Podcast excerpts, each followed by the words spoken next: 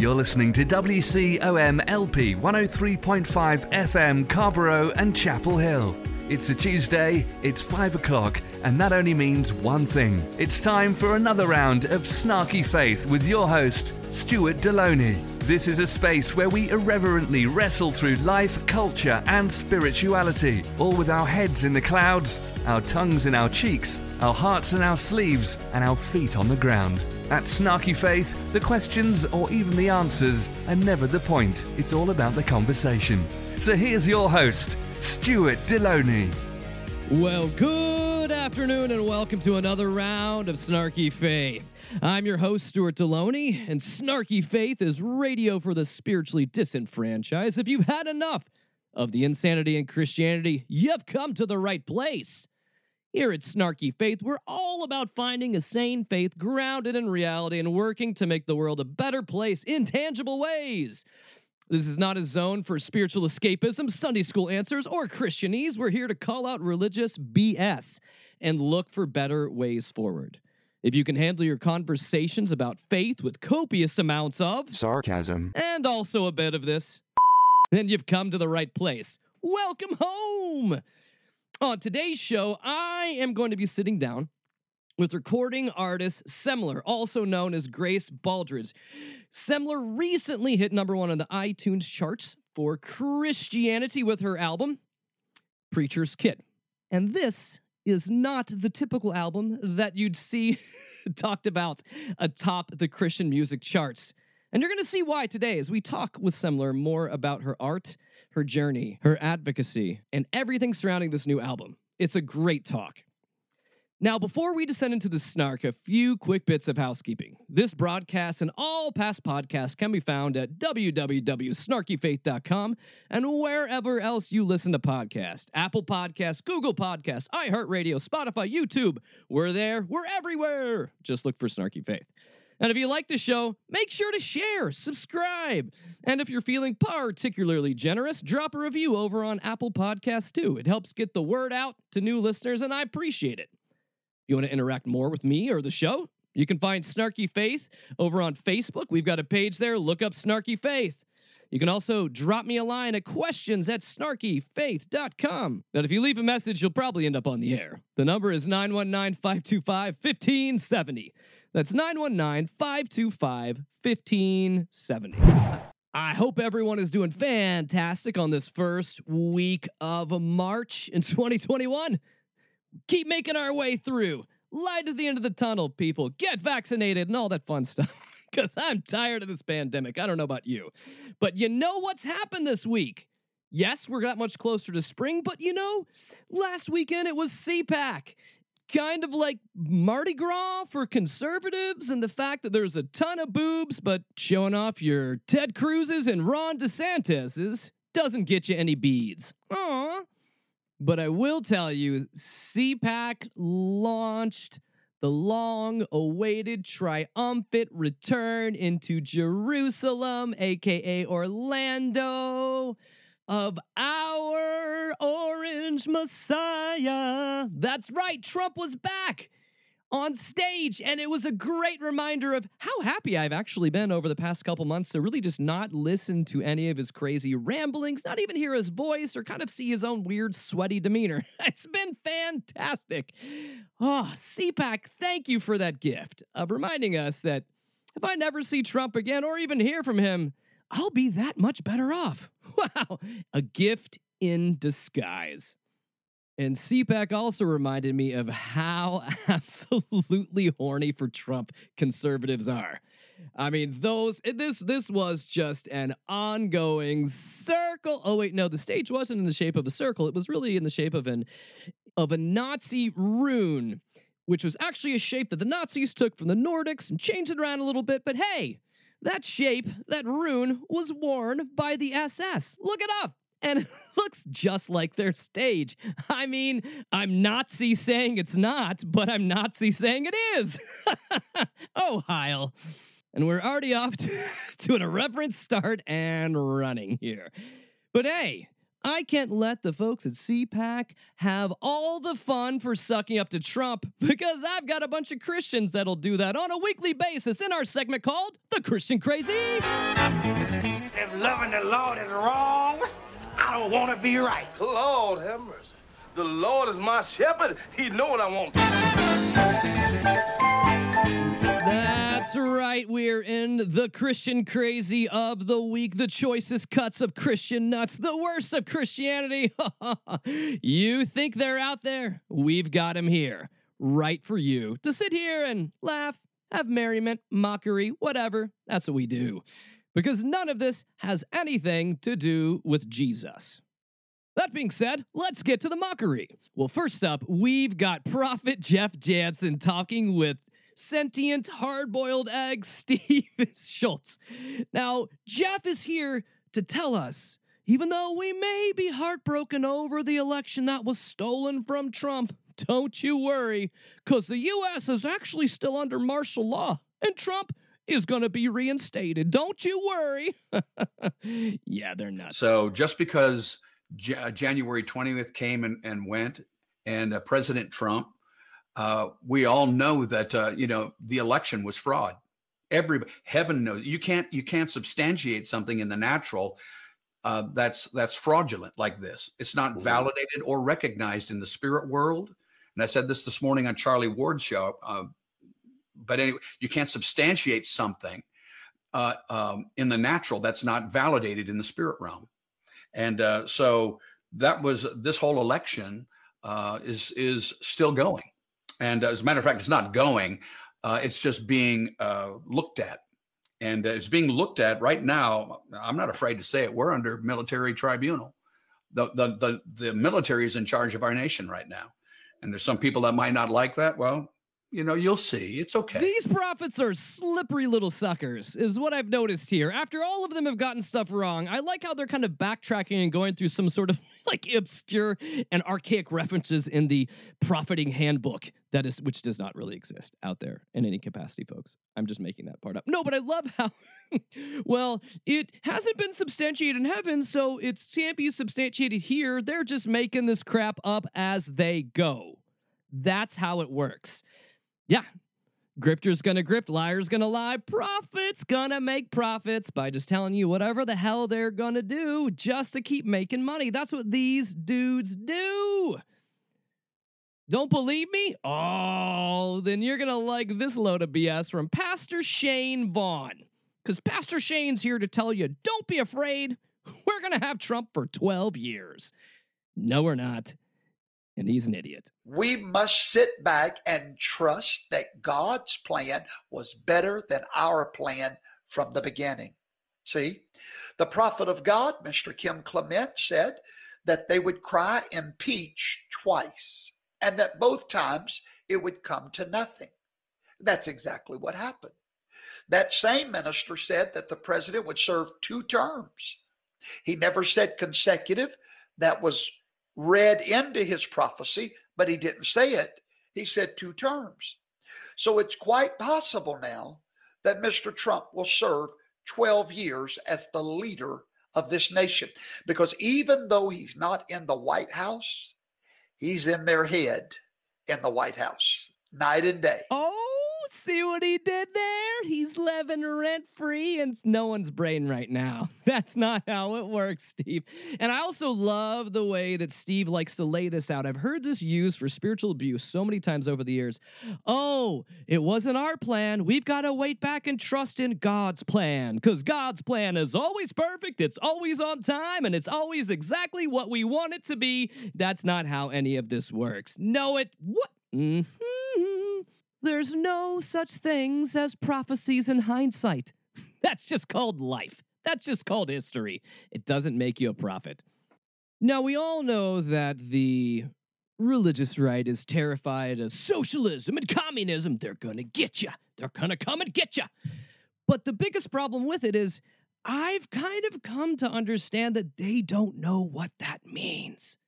They don't know what it means at all it's just kind of a boogeyman word that they like to use. Because listen here, TruNews, True News anchor Rick Wiles is fed up. and he's going to run in 2024. He's tired of all this. And he has an idea. He has an idea on what he's going to do to those stupid billionaires that don't tell him sounds a lot like socialism and communism. Wait, it actually sounds just like it. But don't tell him. This is too much fun. It's almost like Rick is mansplaining to himself. let me let you hear it. Rick? If somebody in America put together a political movement to do two main things break up the power of the tech companies. I mean, bust them up.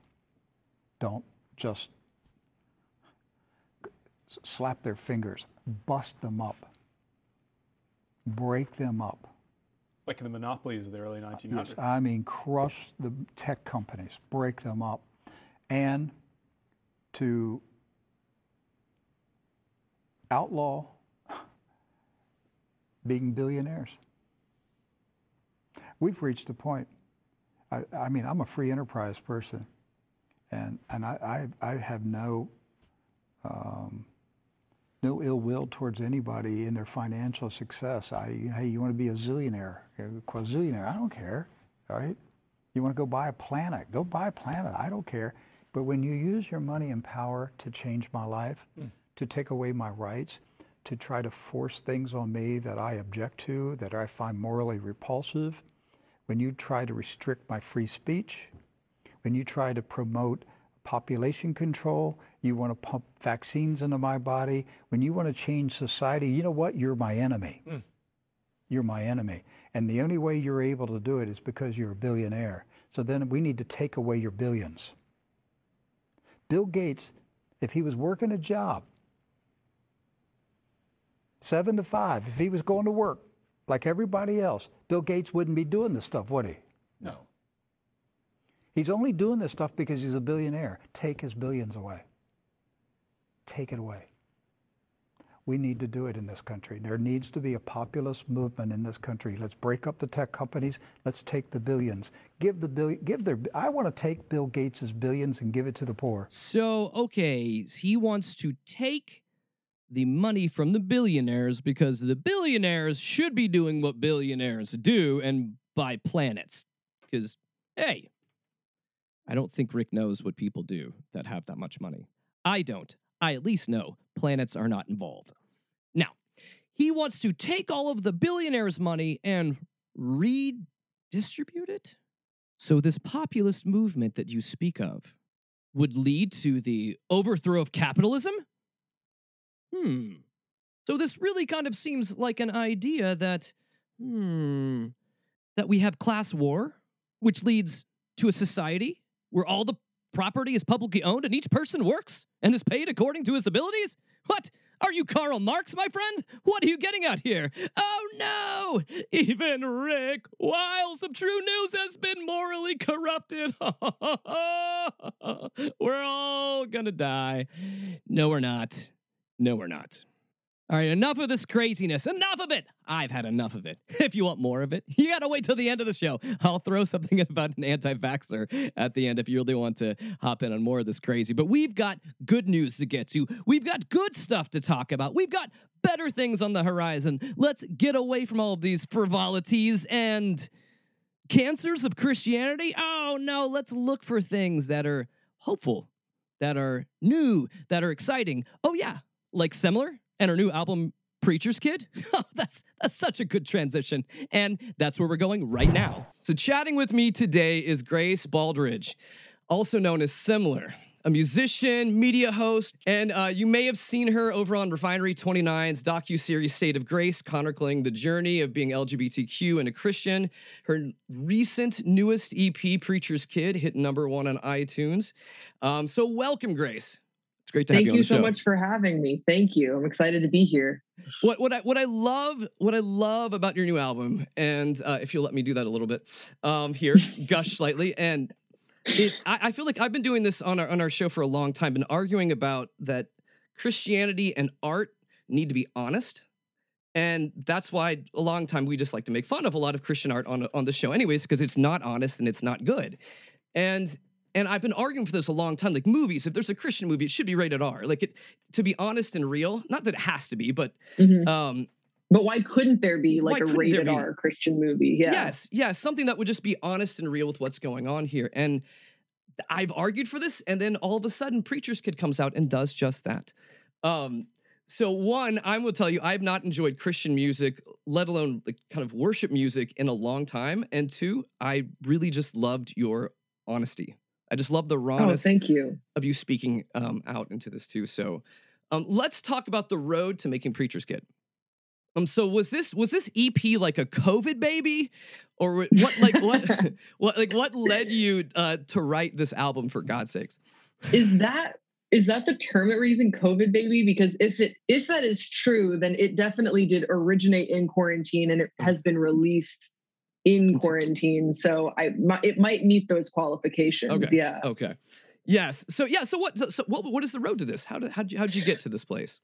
So I was doing uh, my doc series State of Grace, and the very last episode that we filmed before uh, quarantine started was about the Christian music industry. And we traveled to Nashville and we did a number of interviews, sort of uh, looking at the gatekeepers of this industry. Our, our general thesis was like, anytime there's an exchange of money, compromises are being made. So, what are those compromises when there's an entire industry that purportedly serves God? Who's being left out? Who is not included at God's table of music. And so we did that episode, and I was just really baffled by some of the voices of people who were so talented, who had such a heart for faith um, that just were not allowed to express this, or people who were allowed to express it, but then as soon as they sort of uh, expressed a view outside of this very rigid um, puritanical Christian doctrine. They were just shown the door. And it just really stuck with me. And then now we're trapped inside with our thoughts. and I started pouring over Christian music that I totally just grew up with, just all, for nostalgia and comfort, but also because I was really wrestling through this episode that we just wrapped. And I started writing music to this and, and throwing some of it up like youth group, the, the, the track on the EP started as a joke on TikTok. I just wanted to kind of put that out there. I thought it was kind of funny. And, and I was having these meditations on my life growing up in faith and then being cast out by that same faith. And it ended up becoming Preacher's Kid. And I didn't think that it could be a Christian record for obvious reasons. One, because there is there is some explicit content explored in the record and then also because i'm gay and i didn't think that that would be allowed and then my wife was actually the one who was like but why why are you limiting yourself? You know if you feel like this is a christian record which this is a christian record you should be able to categorize it as such. And it is the most honest way of um putting a category to my music right now that all i'm writing about, I've been continuing to write since preacher's kid has come out is just about these expressions of faith and doubt and wrestling with all of it Mm. and that's kind of how it started it definitely it started in quarantine and unfortunately here we still are it's, it, it was released in quarantine too Now, now, how's now how's the whole process of it releasing and moving up the charts? Has this surprised you? yes. Um, yeah. No, um, yes. The yes, absolutely. It's like it's still so strange.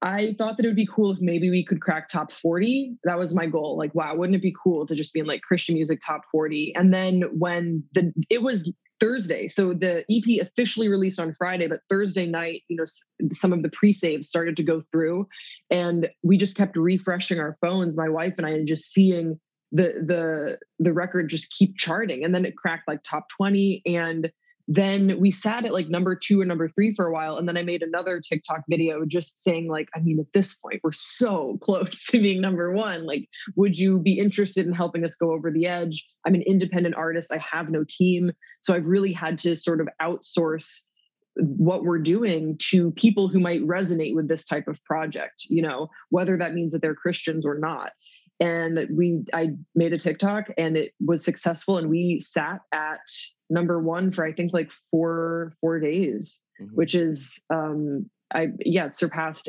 all of my expectations That is fantastic. And now, now for all of this to happen, was there a lot of groundwork that you did before releasing it?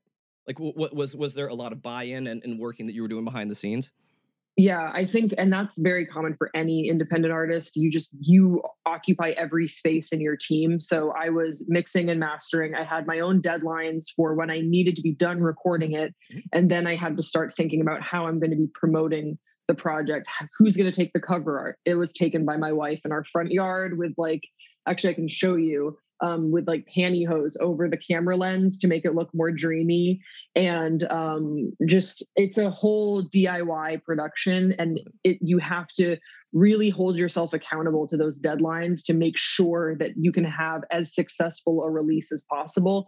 And even with that, I wish that I could have gotten a music video off the ground. It's something I'm working for, but it's it was a very much um, a, a a solo effort with good friends along the way that were able to help um, put things on. Like my friend who used to work at a mega church uh, put on a release show for me in our living room, and he knows like lights. Like he, I mean, you work at a mega church, you know, like lighting and smoke machines and all that stuff. And so he came through COVID precautions and everything and set up.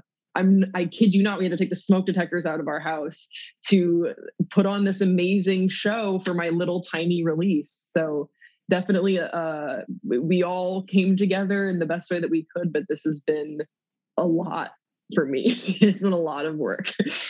It has been, but it, but it's been a huge payoff for this. Now, now a lot. I know you're talking about like some of the the idea behind doing some of this was really trying to take on the contemporary Christian music money machine a little bit uh, of being able to Mhm. change the at least change some of the ideas um, Yeah. about the way they kind of run this. Not not necessarily with an iron fist, but they definitely have a cookie cutter uh, process for what they crank out um, for the types of projects that they put their money behind.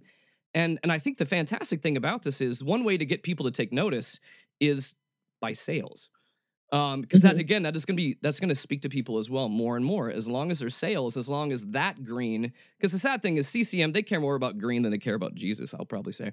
Um, at the end of the day. And and and I Mhm. love how this is taking off and and grabbing people's notice. But what would you say to someone like maybe in the industry that they probably said this that like it's a gimmick, you know, that would try to like play this off as some sort of a gimmick, um, a For sure, or that thing. like yeah. I'm that I'm trolling. I've heard yeah, that yeah, too. yeah, that yeah. I'm- How, that how, how would you respond to that too? Because I don't I think, think this that- is.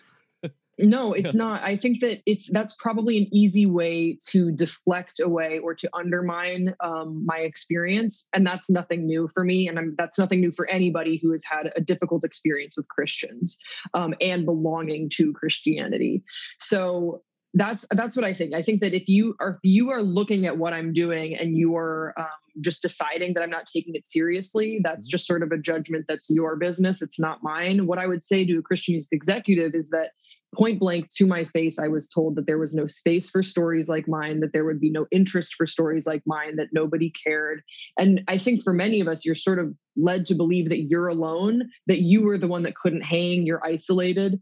And through, I think, social media, we've been able to find each other more and more. And now we're reaching this sort of moment of like, you know what, there's actually many of us. And not only are people having these shared experiences, but people are interested to listen to these experiences, whether it's through music. I'm really loving like other podcast spaces that are allowing people the catharsis of listening like you were not alone, you're not crazy.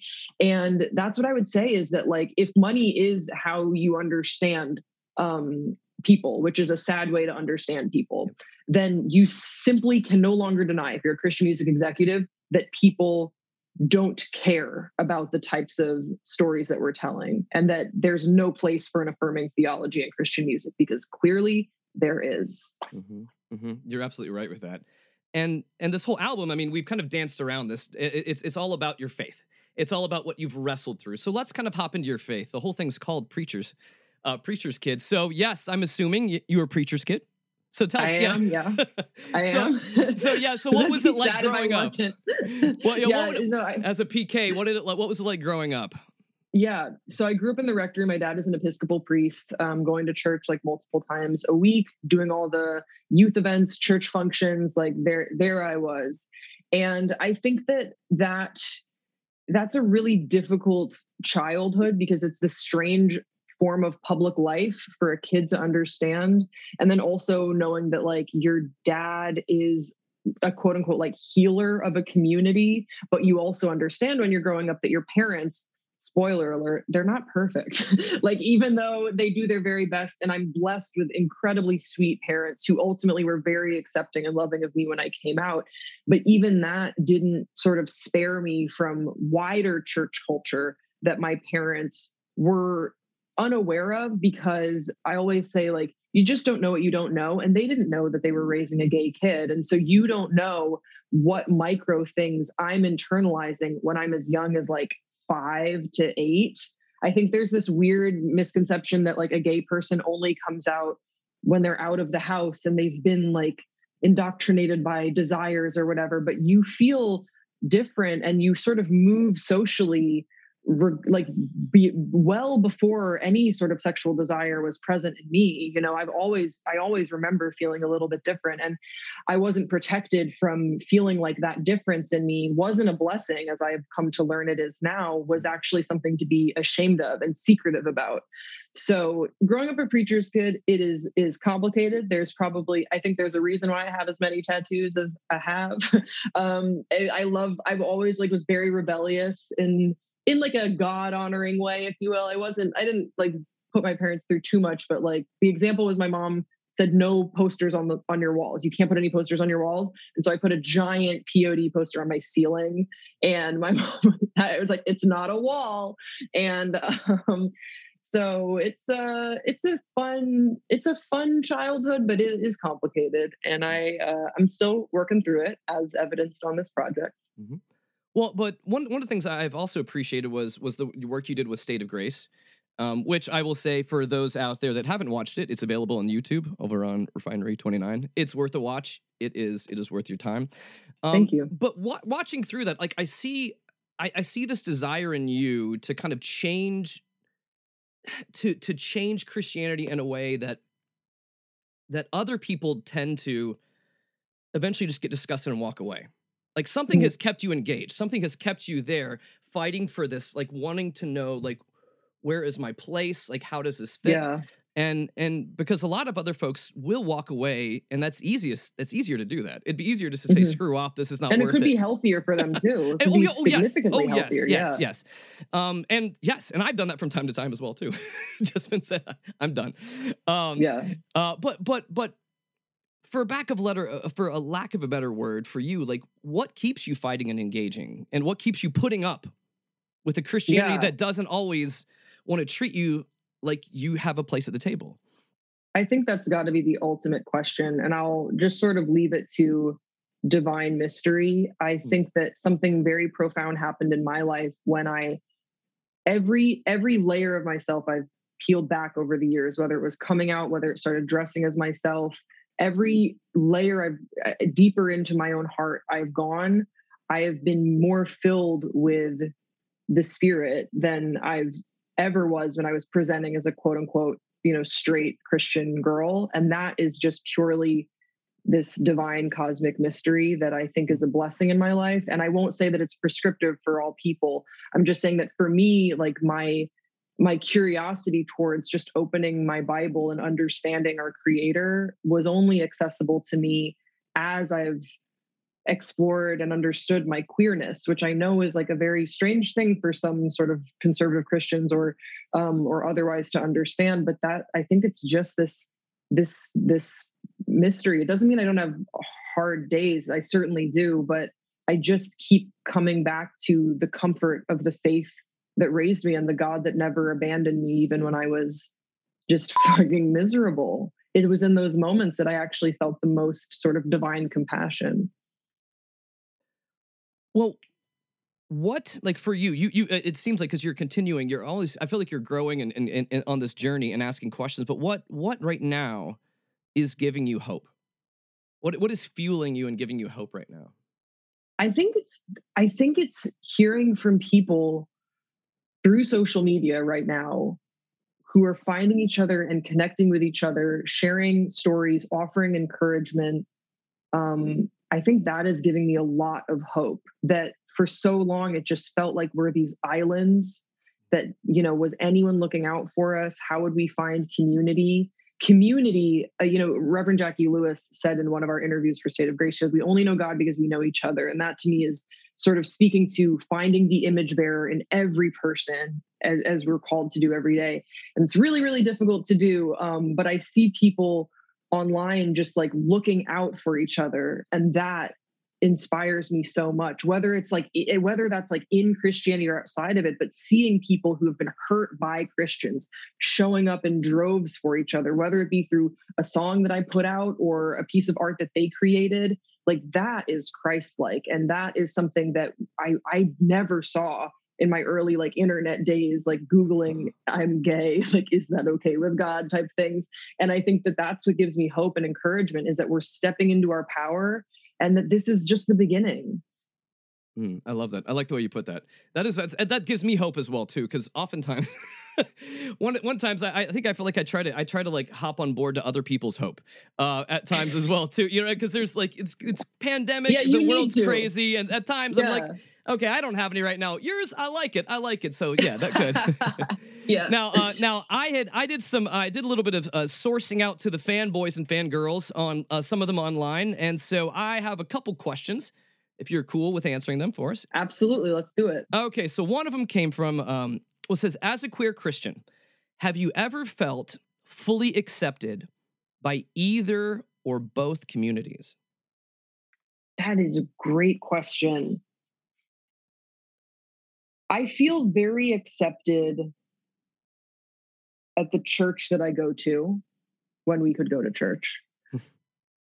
I think I have experienced, and, and, there have been other um, faith communities that I've gone to that are affirming. And I think it's really in affirming faith spaces that I feel at peace with that intersection. I know exactly what they're talking about. It can be uncomfortable, to put it mildly. And I have experienced the um, the combination of both, the fusing of both. Um, and I also think that something I'm reminded of is that there's no division in me. You know, I'm not a gay person. Um, and then I'm, and then like the, my Christian part is over here. Like it's all, I'm a united whole person in Christ who is queer.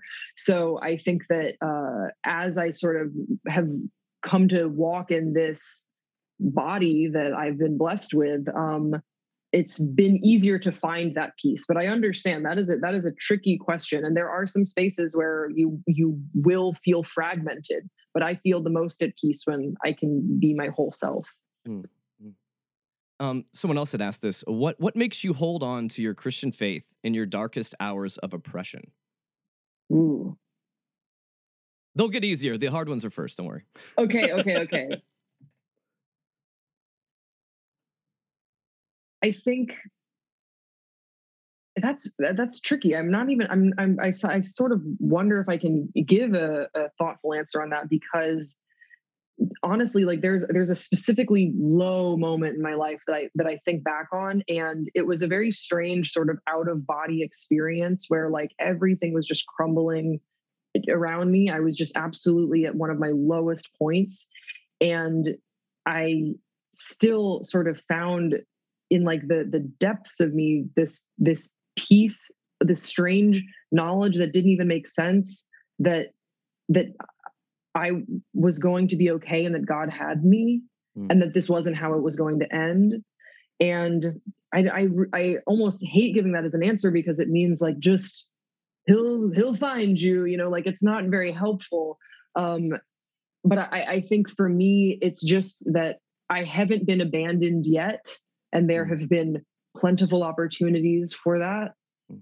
and um, so that is something that i i hold on to i wish i could give a better answer there's mm-hmm. probably there's probably a theologian or minister that's nailed that one i'm just a songwriter i don't know Yeah, but I think I mean, but I think there's there's a really human uh, way to that answer too. I think I mean thinking about times where I, I've been in very low places before too. It mm. I, mean, I think almost the answer is that that we're here now.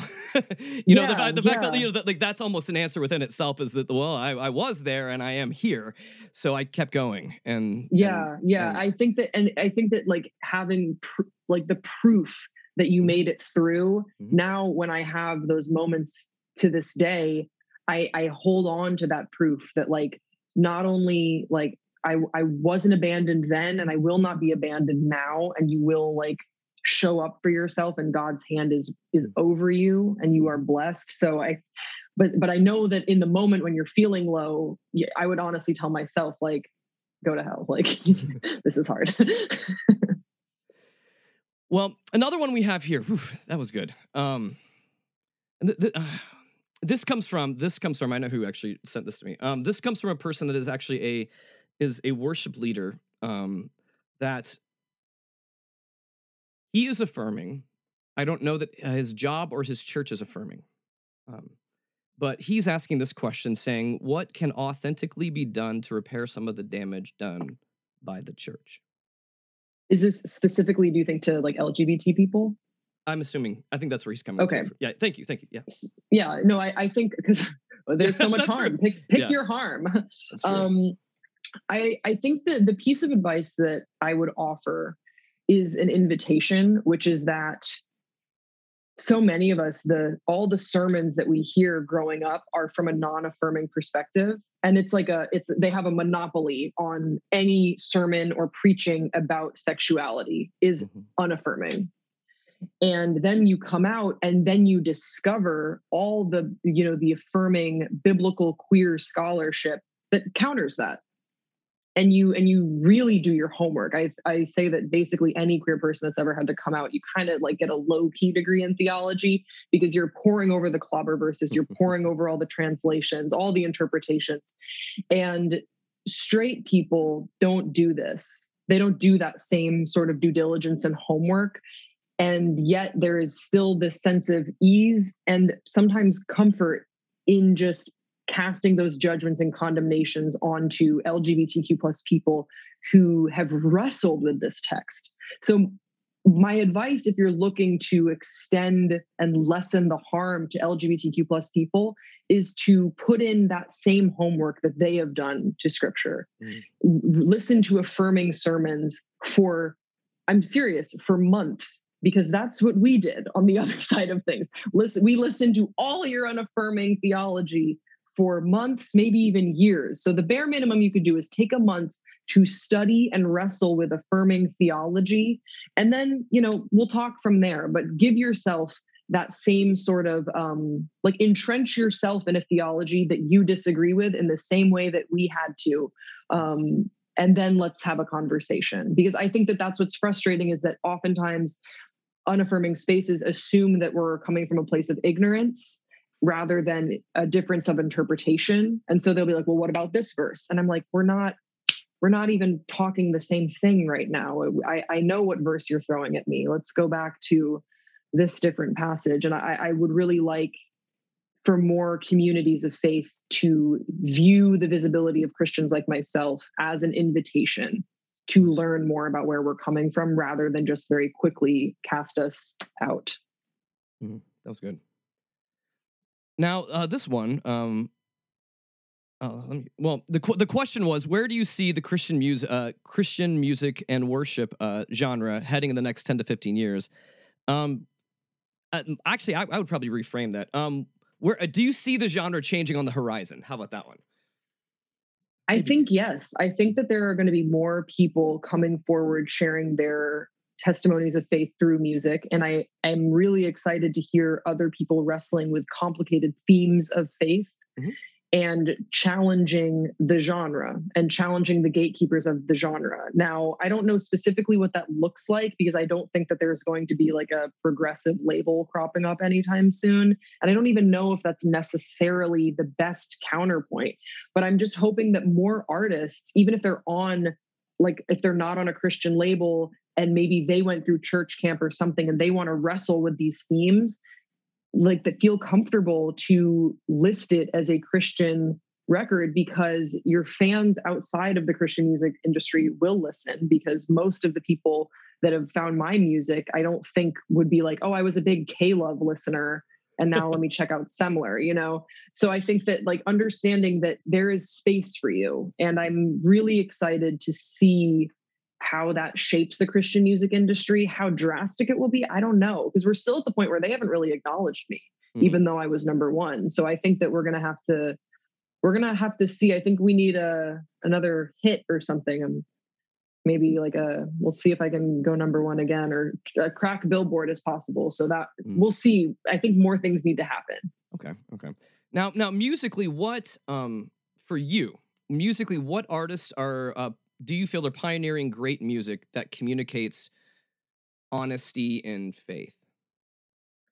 Honesty and faith.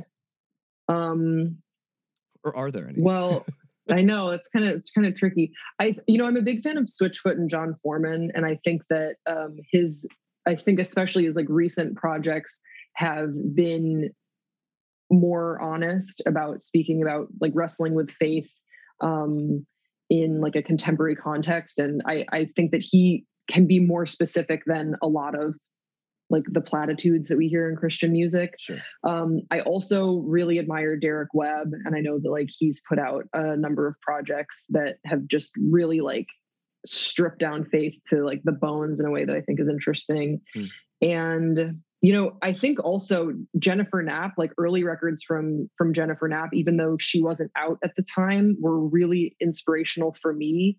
And I think that's because I was able to sense the same sort of wrestling that I was doing in her music, even though she wasn't out yet. So I, even though I don't think, I'm not sure if she has a new project, but her older projects track really well mm. with a lot of the same themes that I'm exploring. Mm.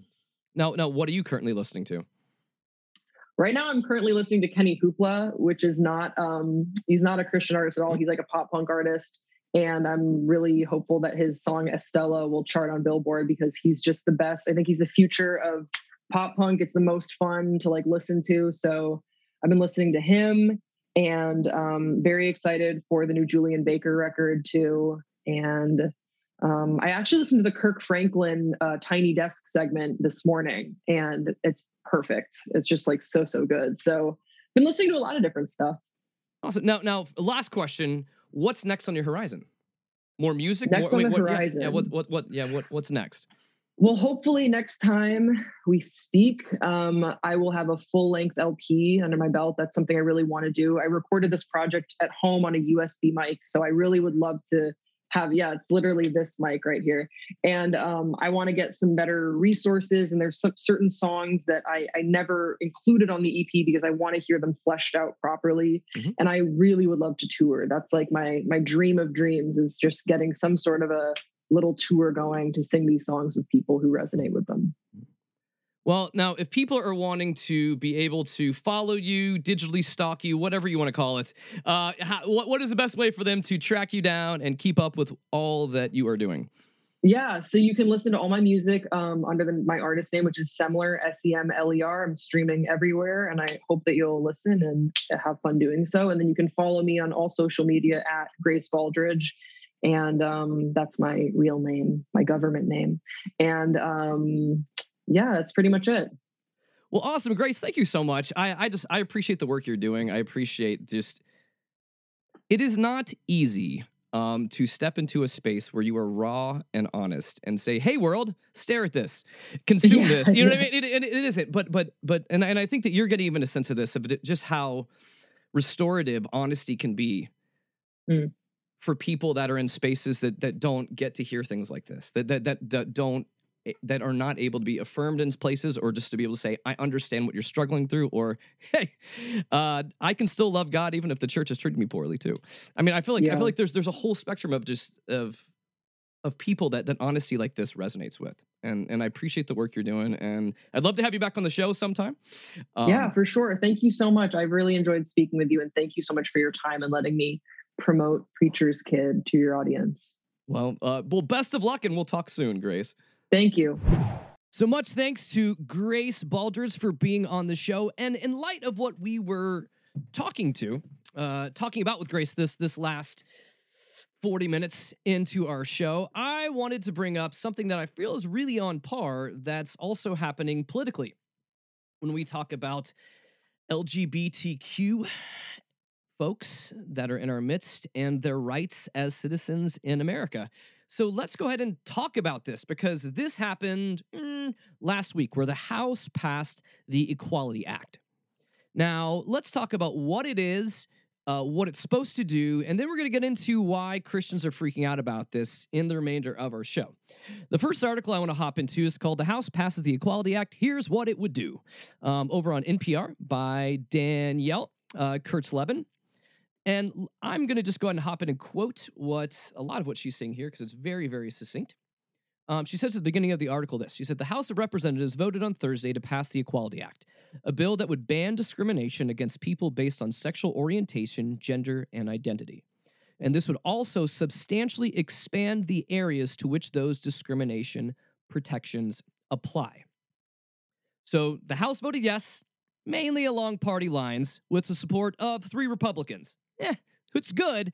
But now, as it moves to the Senate, we're not really sure where this is going to go, um, how it's going to get through, and what and why it matters. So, hopping back into the article, they lay it out like this uh, The Equality Act would amend the 1964 Civil Rights Act to explicitly prevent discrimination based on sexual orientation and gender idea, identity. This act would explicitly enshrine those non discrimination protections into law for sexual orientation and gender identity rather than those protections being looped under the umbrella of simply just sex. The Civil Rights Act covered discrimination in certain areas, like an like employment and housing. The Equality Act would expand that to cover federally funded programs as well as public accommodations, a broad category including retail stores and stadiums, for example. And importantly, the bill also explicitly says that it trumps the Religious Freedom Restoration Act, commonly known as the acronym RFRA. The law was passed in 93 that set a higher bar for the government to defend laws if people argued those laws are infringed upon religious freedom. So, under the Equality Act, an entity couldn't use the RFRA to challenge the Act's provisions, nor could it use the RFRA as a defense to claim to, to a claim made under the Act. This bill is also important because it establishes a national policy. Because right now, right now, 27 states do not have laws that protect LGBTQ citizens from discrimination.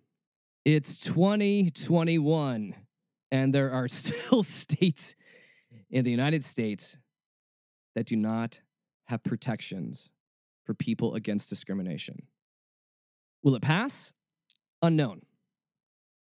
And actually, where we stand right now, without them nuking the filibuster, I think it's going to be hard to pass because they're going to need 60, 60 people voting for it in the Senate.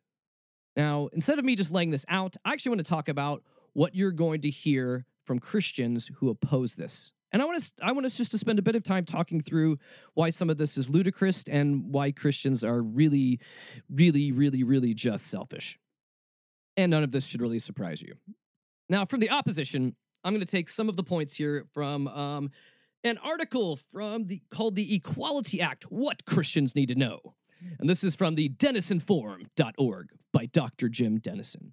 And what he does is uh, he's laying out really what will happen here when the Religious Freedom Restoration Act kind of gets nullified in the way it's applied by the Equality Act.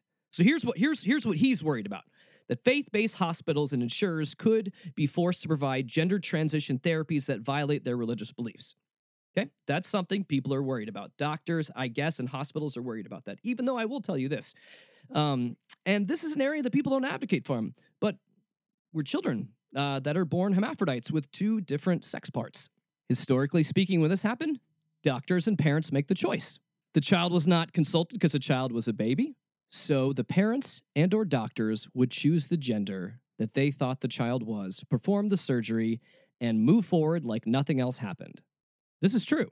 My point is that these doctors that feel like they cannot help a person that wants to transition to a different gender, that they cannot help them because morally their religion will not let them. They've actually done this. They've done this in a different form before, so save that one. Save that one completely. I believe doctors should do the jobs of being a doctor without bias because, you know, you trained to be a doctor. And we're talking about doctors doing doctorly things. So, yeah, moving on. The next one children could seek to change their gender without parental knowledge or consent. Now, should you be able to have conversations with your children? about their gender as they're growing up to figure out where they are and where they're identifying and how they feel about things. Yes, yes, yes. This should be part of a normal, healthy parenting relationship. But you know what? There's not healthy parenting relationships out there. I've worked with I've worked with LGBTQ kids that have gotten kicked out of their houses, that have been disowned by their parents for being different. And having the ability to self advocate for medical care is huge. It's absolutely huge. Now let's talk about foster care. Faith based adoption and foster care agencies could be forced to place children with same sex co- couples or lose their license. Oh, clutch the pearls. We have a problem with kids in our foster care system in America. And you have Christians that are like, mm, I don't want to adopt them, but I don't want to see gay people adopting them. Mm-mm. I would rather them end up in the foster care system. I just do, because that makes Jesus happy. Yes, that's another weird argument that people use when there's kids that do not have families. And if Christians really cared that much, if they really cared that much, they'd be out adopting every kid possible. But they don't because they're selfish and they just like to have things the way they want them to. So, yeah, wow, kids going to families, that's such a horrible thing that will happen. The big one that I keep hearing up more and more is, is about same sex specific sports. Now, everyone's getting mad about this.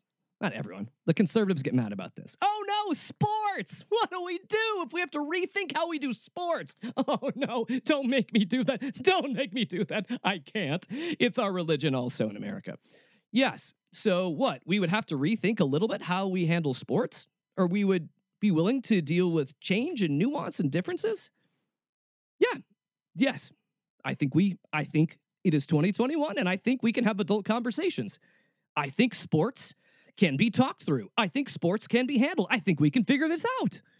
But no, sports! That's the biggest problem here with this act because we don't like sports and we're afraid of people going into other bathrooms. Need I remind you, my personal philosophy when it comes to bathrooms they're all dirty and disgusting, and I spend as little time in them as possible. I mean, geez, let people use bathrooms where they feel comfortable using the bathrooms. That's a lot of, there's just a lot of stupidity surrounding this. And the kicker, the kicker, I like how he, he lays this one out. Churches would have to rent their facilities to the public. Ah! And we can't control which public comes into here.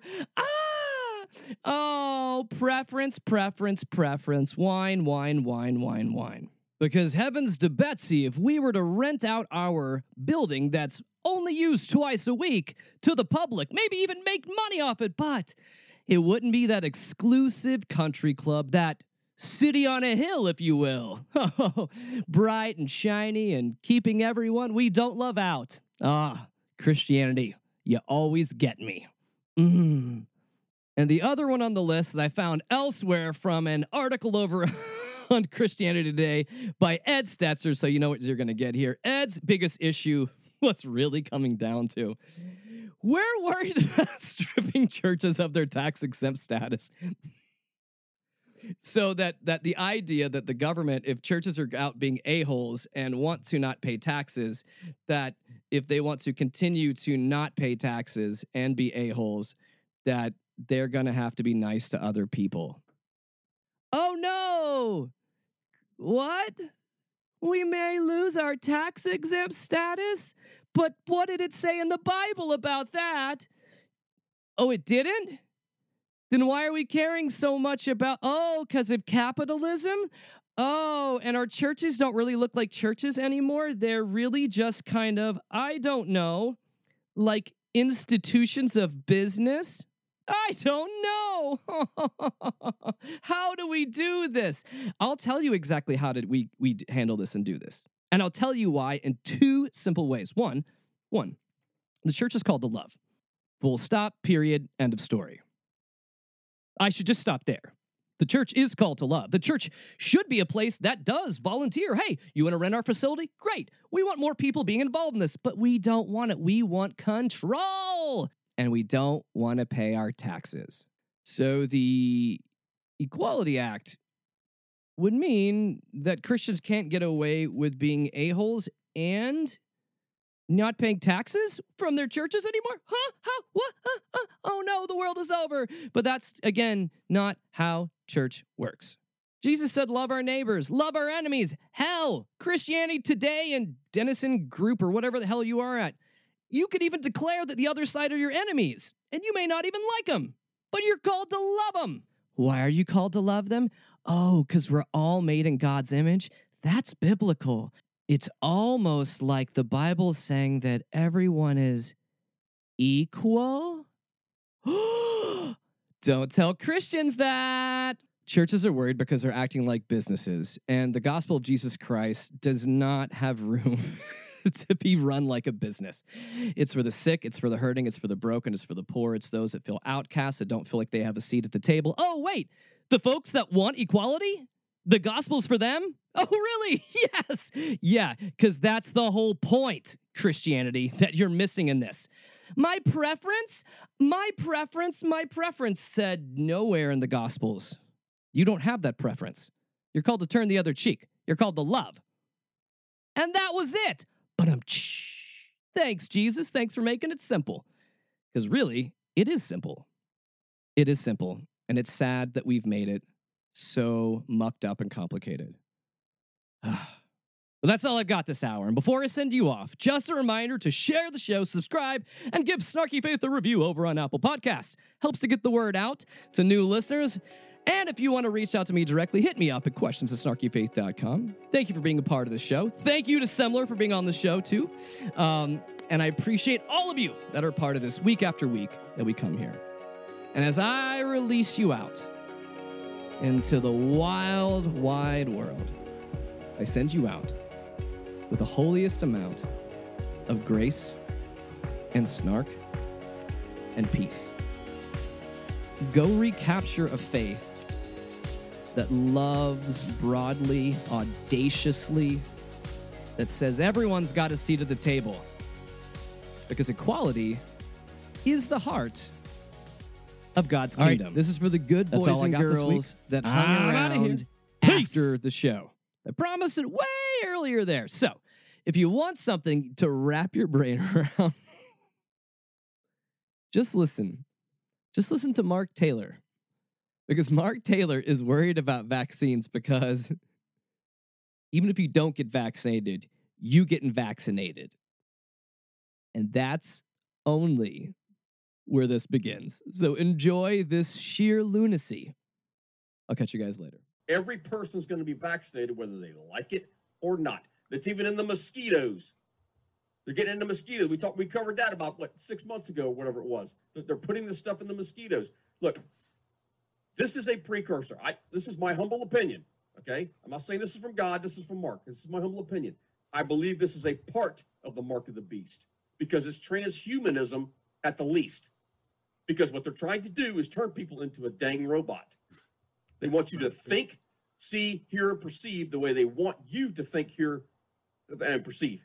Because they can literally through frequencies, which we all know through these stupid things right here, or through technology, that they can control people. They can control your thought process. Don't think for one second that that nanotechnology is not in the vaccines because it is, and they can control you. And once they have that, that's it. Once you take the vaccine, Chris, there's no going back.